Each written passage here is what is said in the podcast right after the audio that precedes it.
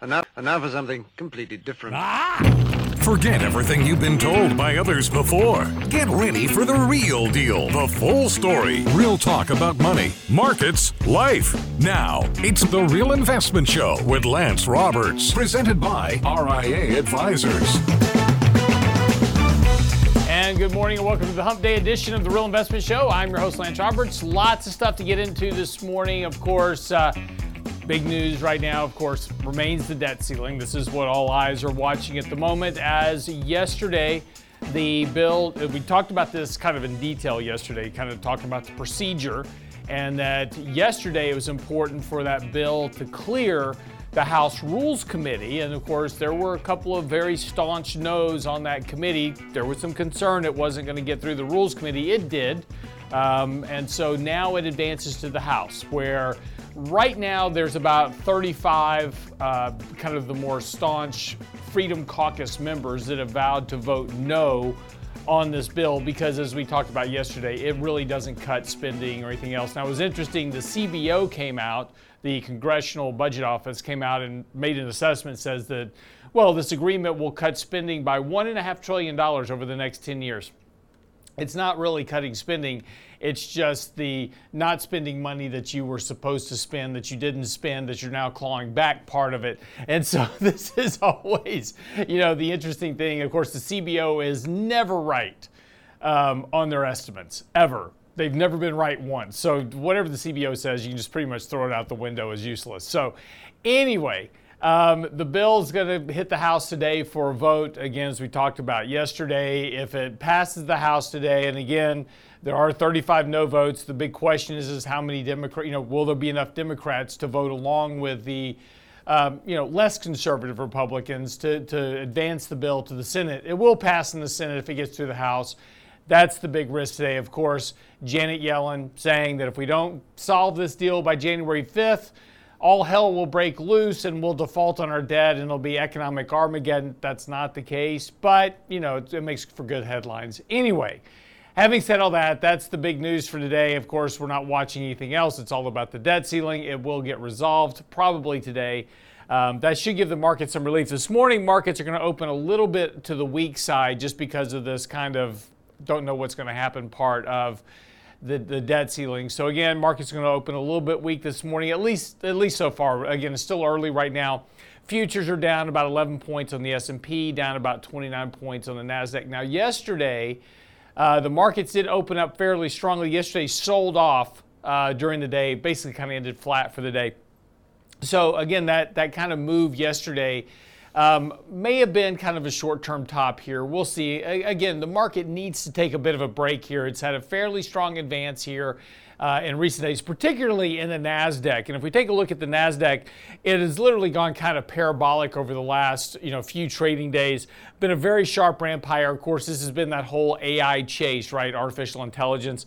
So markets have really, the, the Nasdaq's really kind of jumped sharply higher here. It's fairly deviated from the fifty-day moving average. So again, a bit of a correction here won't be surprising. Also, too, just for, I mean, but clearly on a buy signal, obviously. Um, th- so the one thing to kind of look at is that the relative strength index is now getting pretty overbought here. And historically, when the, the relative strength index has kind of been this overbought, it, it's been kind of a point to where there's been at least a short-term correction in the markets. Um, and again, the problem with that here is that this is something that, you know, going back in history, every time we've kind of seen these, these peaks in relative strength, it's been a point to where at least the market gave you a little bit of a pullback here. And so if we're taking a look at this and, and kind of saying, okay, well, what, what should we expect here?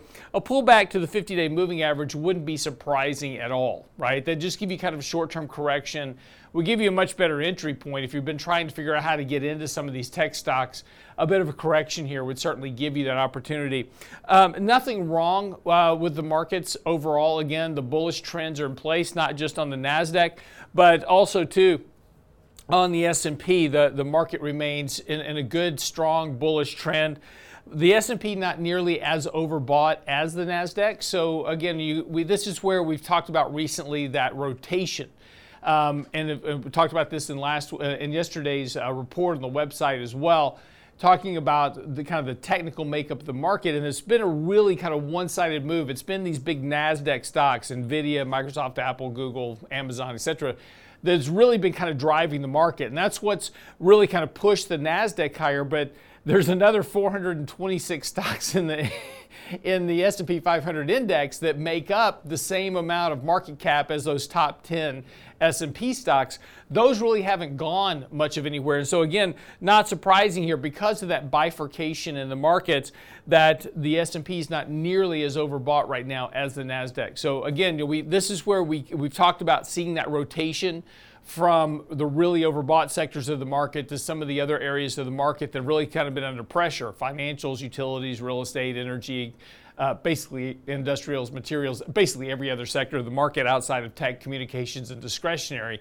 So again, seeing a bit of rotation there wouldn't be a, wouldn't be surprising here.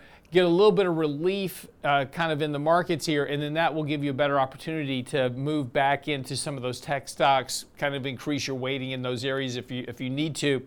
Um, if you're if you're very heavy tech stocks right now, this is kind of a good point to maybe take a little bit of profits here, wait for a correction, then buy back into the holdings that you like. But again, you know, you don't know how big those corrections are going to be. Um, they could be very minor, could be some more of that kind of sideways consolidation that we saw previously, or it could be a bit of a, a pullback or a bit of a correction that'll give you a better buying opportunity. So in either case, you know, you're probably not going to get hurt taking a little bit of money off the table here, only because you've had such a very big advance in a very short time frame. And there's also some other things, of course, weighing on the markets potentially as we get further out to the year. We're going to talk about that when we come back from the break. But again, you take a look at some of the economic indicators as well. Certainly don't suggest that the economy is nearly as strong as the markets are implying. The markets are implying the economy is just fine. We're firing on all cylinders. Earnings troughed in, in quarter four of last year.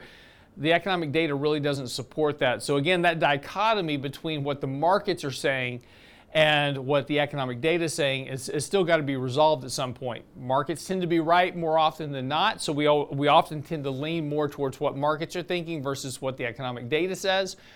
But there is certainly some risk there we need to pay attention to. So again, we're not out of the woods by any stretch of the imagination. So so, so continue, you know, using some risk controls in your portfolios. You know, take some profits, rebalance risk, those type of things. And again, you'll you'll have pullbacks here. You know, it's it's always seems like in the short term that markets just kind of go straight up, and you know, it's like I'm never going to be able to get in again. It's not the case. Markets regularly have pullbacks and corrections, even in a strongly trending bull market. Even in nineteen ninety-nine, when markets were virtually going parabolic at the end of the year, heading up to that point, there was plenty of opportunities to get into that trade. You just had to, to be patient. And again, a little bit of patience here will probably pay off.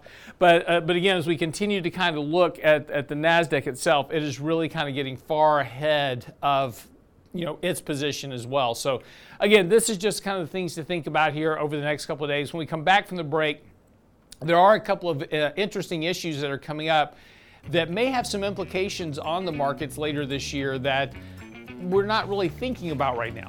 Right, and, and we take a look at, you know, what's happening with the economy and, and what, you know, how well employment's holding up, et cetera. There are a couple of things that are going on here that might have a bigger impact than what's previously been expected, and that includes the Fed. So we'll get into all of that after the break. Get by the website today. Uh, Michael Leibowitz's new article on the website now, real investment advice dot com. We'll be right back.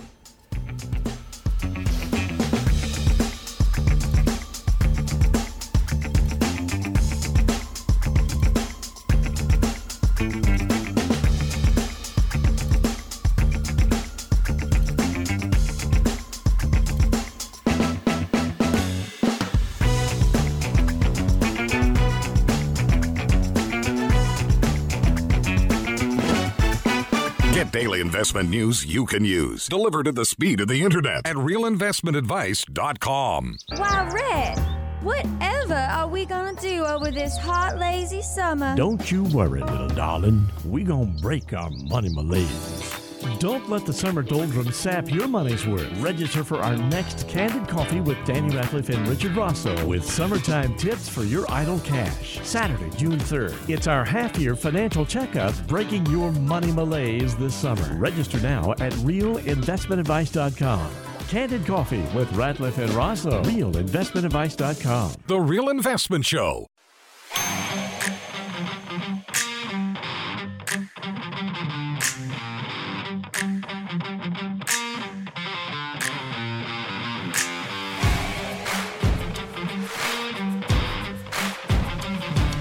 So welcome back to the show this morning. Of course, it is uh, Wednesday.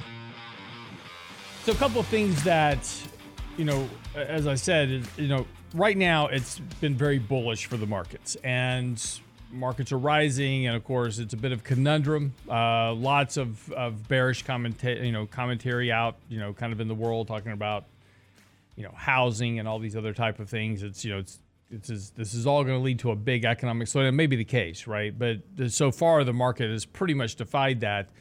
And you know, if we take a look at earnings, now operating earnings are always overly excessively bullish. So typically just kind of throw those out. GAAP earnings, that's what we actually report. That's what gets reported to the I R S ultimately, et cetera. So that has a lot more meaning. That's, that's you know, GAAP earnings include all the bad stuff that happens. Those earnings troughed in, in quarter four, and they actually improved in quarter one. So earnings are showing an improvement for companies. Now, let's go back to where earnings come from. They just don't magically appear. Earnings come from economic activity. So economic activity has remained a lot stronger than, at least on the surface, right, than people have expected. You know, now, if you look at the manufacturing indexes, those certainly have been under a lot of pressure. Services, not so much. Services have held up a lot better than, than manufacturing. And this is very similar to what we saw in twenty twelve. We had a manufacturing downturn. Really, it's twenty eleven. My apologies. In twenty eleven, Um, we had a manufacturing downturn because of Japan getting hit by the earthquake tsunami and had shut down the entire production. Of course, we import a lot of stuff from Japan. So because of that, our economy slowed down. We couldn't get we couldn't get parts for automobiles, et cetera.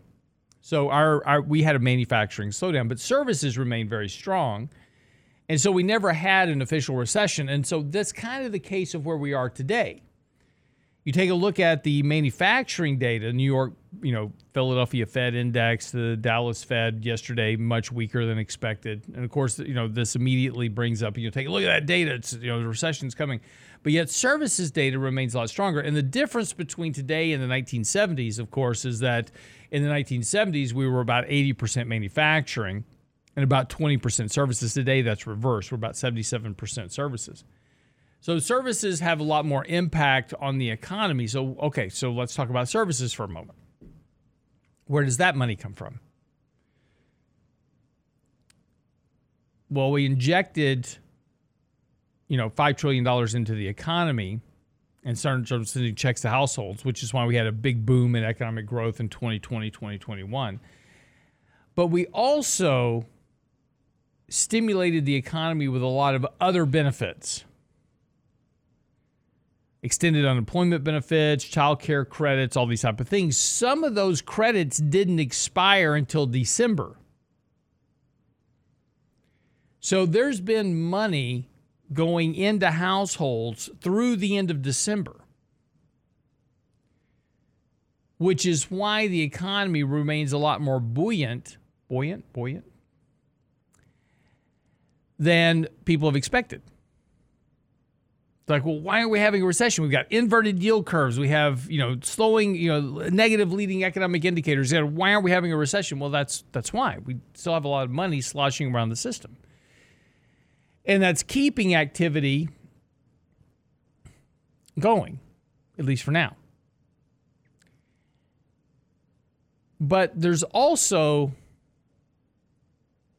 another form of support that isn't direct checks to households. And that was moratoriums.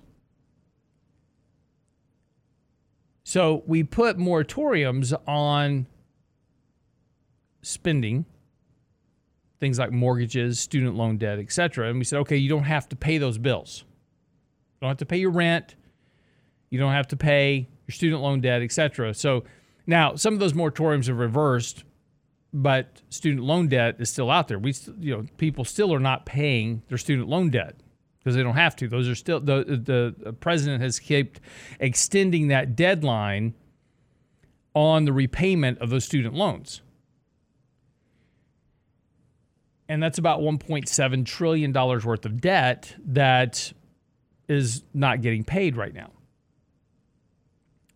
Now, what that means, of course, is that the money I'm not spending on having to pay my student loan debt, I can spend on other stuff. And it's not inconsequential. The average student loan payment's like three hundred ninety bucks. So if you multiply that out by the number of people that have student loan debt in, in the economy, it's not inconsequential in terms of the additional spending power that people have right now to spend on other stuff, whether it's experiences, which, you know, what the the young crowd likes more than stuff, right? They'd rather have an experience than stuff. Older people want stuff, not experiences. We're done with the experience. We just want more of the relaxing stuff. So that's, that's adding to a lot of spending, and that's helping. And this is one of the reasons why the economy has remained a lot more resilient to the economic downturn than we've had so far. Now, that, that doesn't mean you still won't get the downturn, right? You still have five percent interest rates, and the Fed right now is st- starting to rumble about needing to hike rates more. As we talked about yesterday, inflation remains very stubborn. When you when you get beyond the headline, yes, on the year-over-year basis, headline inflation is falling, but you start digging down into the numbers. A lot of that core inflation data is remaining very sticky. It's not coming down. Housing prices increased last month. So one of the things that we've been looking for to bring down that core inflation was a fall in home prices, but yet home prices ticked up last month. So that's keeping that inflation data a lot more sticky than the Fed would like, right? The Fed wants that inflation rate. And, and the Fed looks at that core inflation more than they look at headline inflation. They they realize the variability of that headline inflation. So they look, they look at core more than headline, and they're wanting to get that core rate down.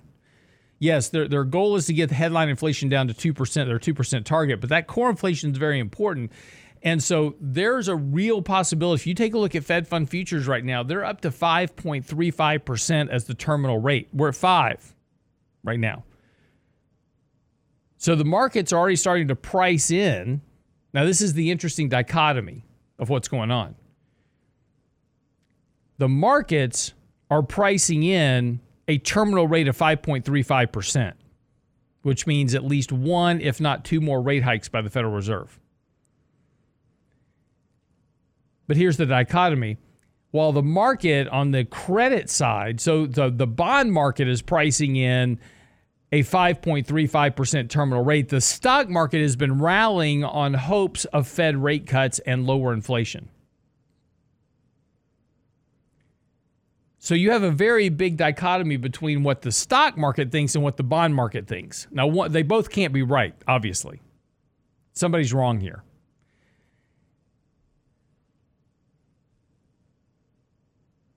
The odds are pretty good that the Fed's going to have to hike rates again.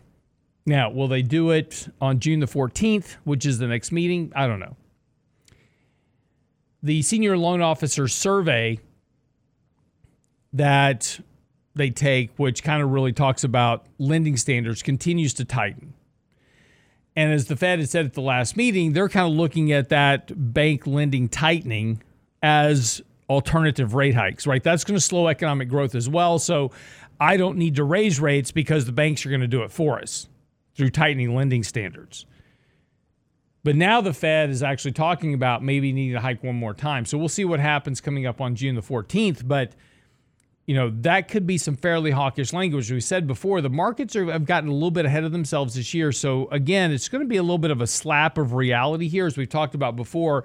When the when the stock market rallies, that eases financial conditions, which is exactly the opposite of what the Fed wants, because they want tighter conditions to slow down economic activity, bring inflation down.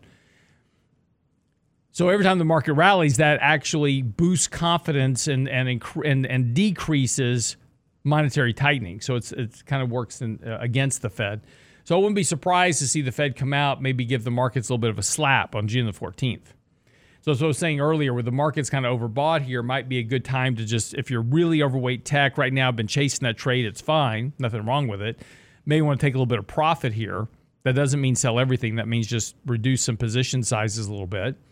And then when you get a pullback in the market, which you will, regardless of what triggers it, you're eventually going to get a pullback in the market. Then you can buy those positions back, right? You know, add back to them. You know, there's there's no guarantee that you're going to get a big decline, but you could get a decent enough decline to, to give you a, a better entry point um, for those trades. And again, you'll look, look the, the, the bullish trend is clearly there. We're not going to violate that, at least not yet.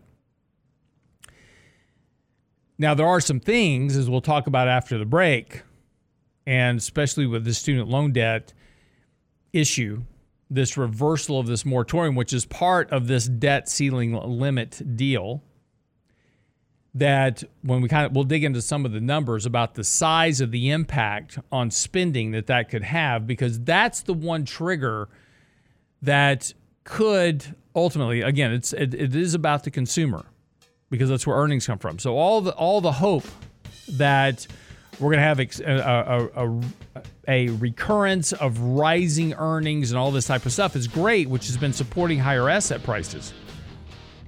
But again, the reality that that comes from economic activity. The student loan moratorium could be a problem. We'll talk about it after the break. Don't go away.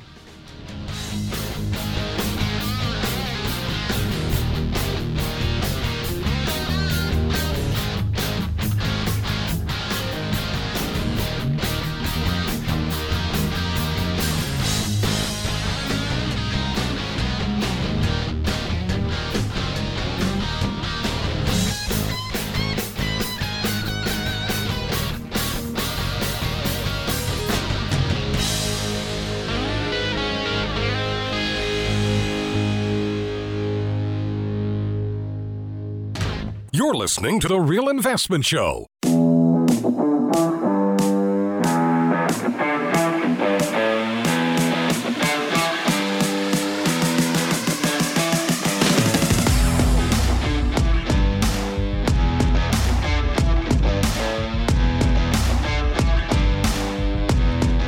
And welcome back to the show this morning, of course. Uh, so just talking a little bit about, you know, potential impacts to the economy. And again, uh, you know, investors are getting pretty bullish on, on the stock market, which is fine. Nothing wrong with that.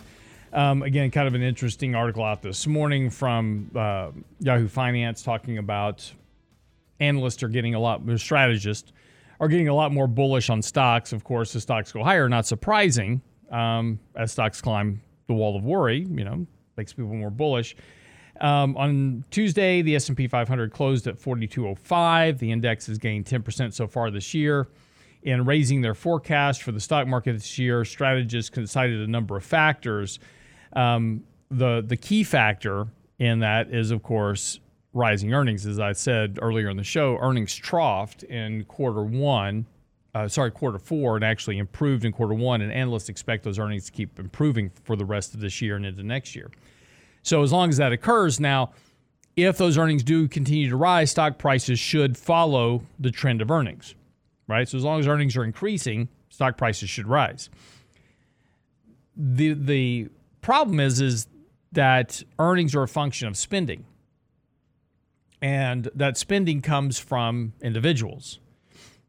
And so part of this debt deal limit was the ending of the repeated moratorium on student loan debt payments. Now, that cost the government about five billion dollars a month when we're in moratoriums, but those moratoriums are now set to end on June the thirtieth, which means that by September the first, students have to start well, not students anymore. They should be out of college, but they're going to have to start making those loan payments on their student loan debt. Now, that's about forty million Americans have student loans. So you can just kind of do some rough math. If if you say the average, and, and again, there's the numbers vary wildly. Um, the New York Fed said the average student loan payment runs about three hundred ninety-three dollars a month. That seems kind of high, but maybe that's the case. But even if you just say it's one hundred dollars a month, forty million Americans have to spend one hundred dollars a month on student loan debt. So that's been an additional four billion-ish a month in additional spending that people have had because they haven't had to make that payment. And you kind of do the math from there, right? If the if, if their student loan payment was two hundred bucks a month or three or three hundred ninety-three dollars a month, that's that's a lot of additional discretionary income that you've had that you haven't had to make a payment on, right? So you've been able to spend that payment on other stuff. And of course, as the average Americans do, they didn't save that three hundred ninety-three dollars a month going, I know I'm eventually going to have to pay that payment. So I'm going to save that money for when I have to start making that payment again. I'll just, you know, be, be in good shape. No, they spent it all. And now that payment's coming back. Well, they're not going to get an additional three hundred ninety-three dollars if that's the number. They're not going to get an additional three hundred ninety-three dollars from another source to make that payment. They're going to have to cut spending. So, again, you can kind of do the math on what that means. And, and of course, you know, and again, when you talk about average, right, you can't say everybody's paying three hundred ninety-three dollars a month, right? So if you did, if you did that number, it's a, it's a, it's a pretty big number. But again, if you kind of look across the board, you say some have a payment that's more, you have some that have a payment that's less.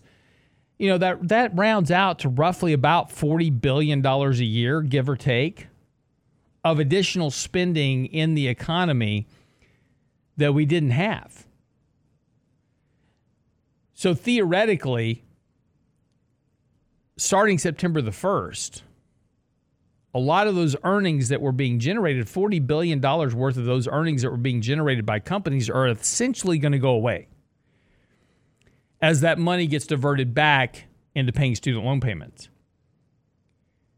So a lot of these estimates for expanding earnings growth, and again, right now, analysts expect earnings to be stronger by the end of this year, or I should say not stronger, but higher.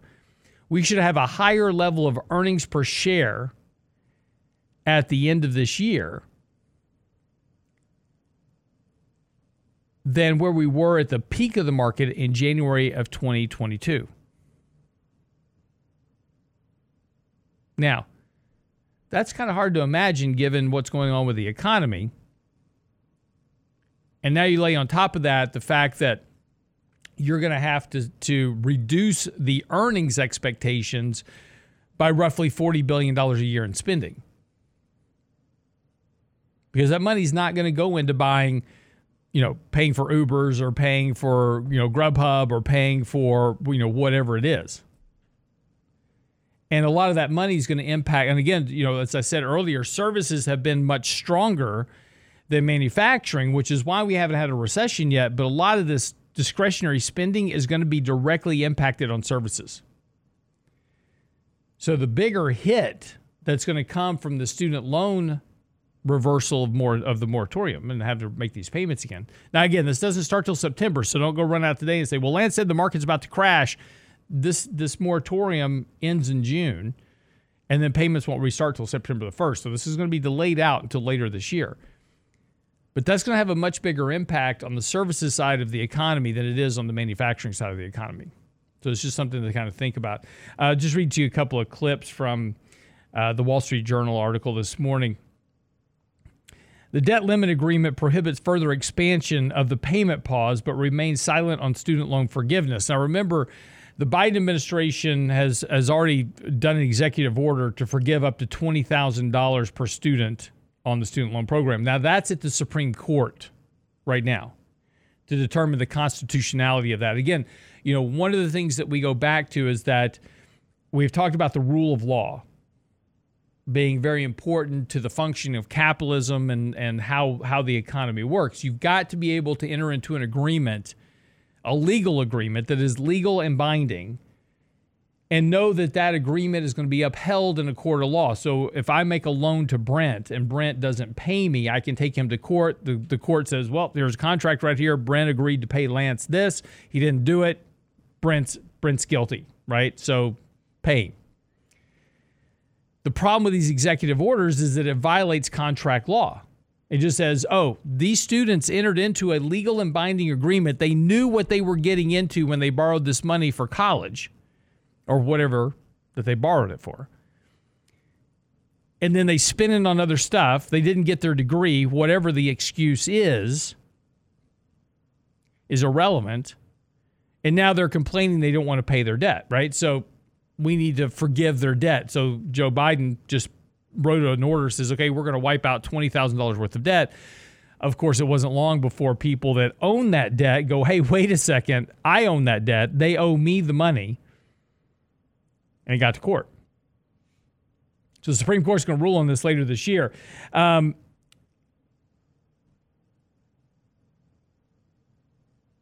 the problem, again, is that, you know, we'll see what happens with the Supreme Court, but that's another impact to, to all this whole student loan debacle thing. And by the way, none of the student loan problem existed before the Obama administration took took over student loan as a government program. College costs weren't out of control. Student loan debt wasn't out of control. It was all done on a private basis, and it worked fine. As soon as the government got involved, stuff went haywire.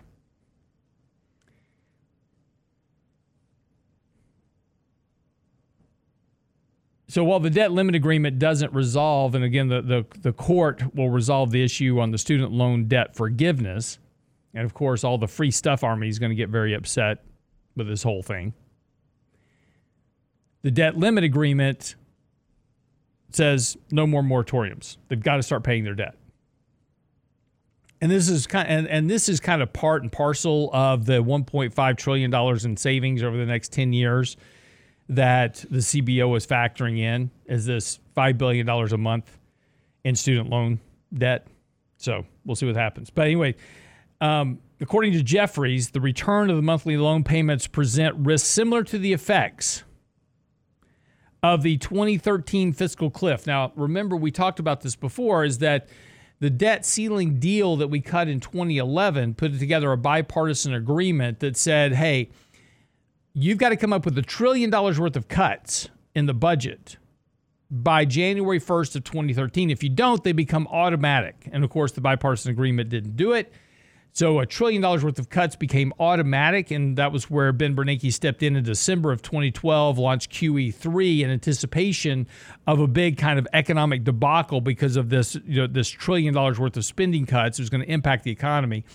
The reality was it was spread over ten thousand agencies, and nobody even felt the bump, right? So the market took off screaming because there's now a ton of liquidity. And by the way, we didn't cut spending either. There was no cut in spending of that trillion dollars. Yeah, people spent a little bit less over ten thousand agencies, but we wound up spending more because we kept raising the debt ceiling. Um, but uh, concluding with Jeffrey's statement, this is similar to the effects of the twenty thirteen fiscal cliff when tax increases led to reduced consumer spending. In a note released on Monday, J P Morgan's chief U S economist Michael Feroli said that the end of the payment moratorium will reduce annual disposable personal income by forty billion dollars, which will reduce consumer spending. Consumer spending, remind you, is seventy percent of G D P. Be right back after the break. Wrap up the show.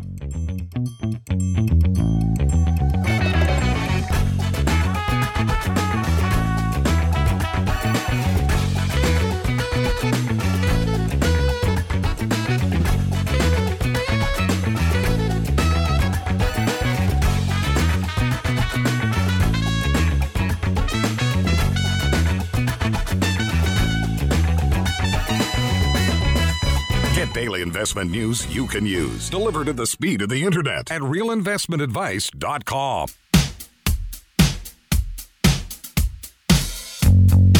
All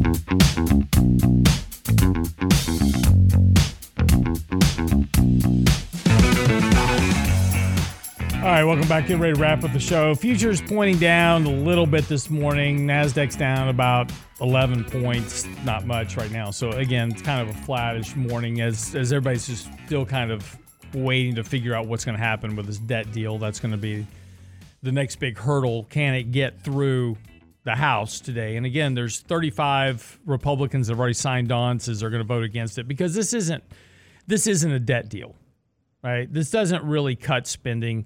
It's, you know, actually going to increase spending over time. The deficit will continue to grow, um, regardless of what the C B O says, because the C B O is always wrong. Um, you know, the reality is, is that government is going to be spending a lot more over the course of the next few years than not. And, you know, this is just the function of government um, as it's become. There used to be a time there was some fiscal kind of responsibility in Washington that, that died a long time ago. This isn't a new thing. So just something that, again, we have to understand that debt ultimately diverts productive spending, because if I've got to service debt, then that money, those tax dollars, aren't going to build, you know, dams and roads and bridges and, you know, productive things in, in society. Society, excuse me. So the more debt we have, the more interest service debt we have. Of course, higher interest rates increases that debt service anymore. And again, it already takes more than we bring in in revenue just to service the interest on the debt, Social Security, Medicare, Medicaid, prescription drug benefits, and, and veterans benefits, right? Those have to be paid. That's mandatory spending. And this was an interesting point that McCarthy did make. He said, in this negotiation, what do you want me to do? I've only got fifteen percent of the budget to deal with. He actually has more than that. That's just the fifteen percent he chose to work on. Again, nobody wants to cut Medicare spending. Nobody wants to cut Social Security spending. Nobody wants to touch that, right? Nobody wants to reform those programs because basically you won't get elected or reelected if you do. So again, those are out. Then you have everything else that we spend money on. Defense spending, et cetera, right? Education, energy department, so forth and so on. Transportation. All those have budgets to work with. So I R S. All those have budgets to work with. So there's more than fifteen percent of the budget that McCarthy could work on. He only chose to attack fifteen percent of the budget. When you only look at the fifteen percent of the budget you're willing to attack, there's not a lot to work with. You can pretty much wipe out that fifteen percent of the budget and not cut spending a whole lot. So again, this is this is part of the the the, the rub, right? Is that we know we have a debt problem, right? thirty-one trillion dollars and counting. Rapidly. But yet we're really unwilling to do anything about it because nobody in Washington wants to stop spending, right? And and, and you don't want them to stop spending either, because without them spending money, you are going to have a recession. Government spending matters a lot to the economy, particularly at the pace that we spend money.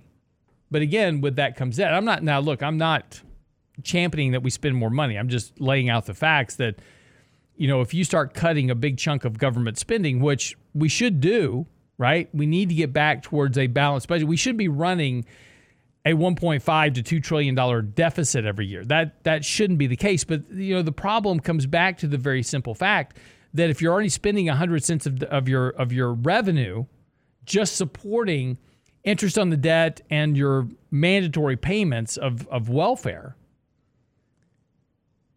you really can't run a, a, a balanced budget. There's nothing left to balance. I mean, there, you know, the government has, despite the fact that the government's got themselves into all this other stuff that they are not supposed to be into, like education and energy and transportation, that's not the government's role. Their job is to write the laws, provide national security. and make sure the company, the, the country operates, right? That's their job. Everything else belongs to the states. But despite all that, because that ship has long sailed, despite all that,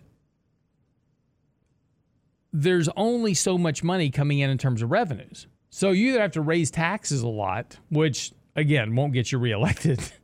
And again, remember, this is part of the McCarthy deal, is that, hey, this is no new taxes. Fantastic. But you've either got to raise taxes to create more revenue, or you've got to cut spending dramatically in virtually every other program in government, outside of Social Security, Medicare, welfare, prescription drug benefits, veteran benefits, and interest on the debt. And again, there's not really a way to do that because of the position that we've got ourselves into now as a country. And so that's kind of the frustrating point for people, right? Is that they worry about the debt. And again, I can't tell you how many emails I get. It's like, Lance, I, you know, I don't understand why the markets are doing A, B, or C. I mean, just take a look at the debt. Yeah, the debt's a problem, but it's a long-term problem. And what it means is slower economic growth. You know, the, the days of us generating six, seven, eight percent economic growth rates in the economy on a consistent basis, that's been over for decades. We're going to go back to two percent economic growth, probably less, because of the debt. So we were averaging about two point three percent economic growth from two thousand to, to present. That's probably going to become one point seven to one point nine in the future. We'll still be growing, right? But what's interesting about those numbers is, is that prior to two thousand, if the economy was running at two percent annualized growth, that was considered to be near recessionary. That was not a good thing. Now we're hoping that we can just do that. Like, man, if we can get to two percent growth, we're good. But two percent growth doesn't create economic prosperity. two percent economic growth is the borderline of what you call escape velocity for the economy. Above two percent growth, you create economic prosperity because you are now employing more people than you have entering into the economy. At two percent economic growth, you're basically just employing new entrants into the economy.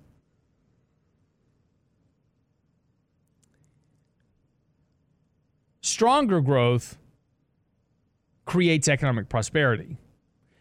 Growth below two percent, you're not even absorbing new interest into the economy. And that's why you're going to have, you know, that's that's the problem. And this is why you have this wealth divide in the country. This is why you have all these other, uh, you know, social issues that are rising. It's really not the social issues. Right? Those are the things that were, those are the, the things that we have picked up on. It's like, oh, this isn't fair. We need to go rail against this. This is not fair. It's just the way the economy is. And and and look, capitalism isn't fair. Economies aren't fair. There's always going to be the super rich. There's always going to be the really poor. There's going to be a whole lot of people in the middle, or at least they're supposed to be. The problem is, is that because of what we've done with the debt, We're not, we're shrinking that middle part. And we're creating more and more. And unfortunately, when we're shrinking the, the middle part, we're not creating an evenly divided, more wealthy and less wealthy. We're just shoving more and more people into the less wealthy category because of slower economic growth. Slower economic growth, you don't have wage growth, you don't have the things that you need to create a broad-based economic expansion. And, and this is why we have so much anger and issues and et cetera going on in the social fabric of the economy. But unfortunately, the ability to turn that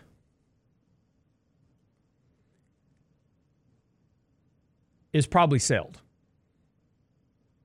Because, again, nobody in Washington, and again, this this debt this debt limit deal is a, a prime example of this.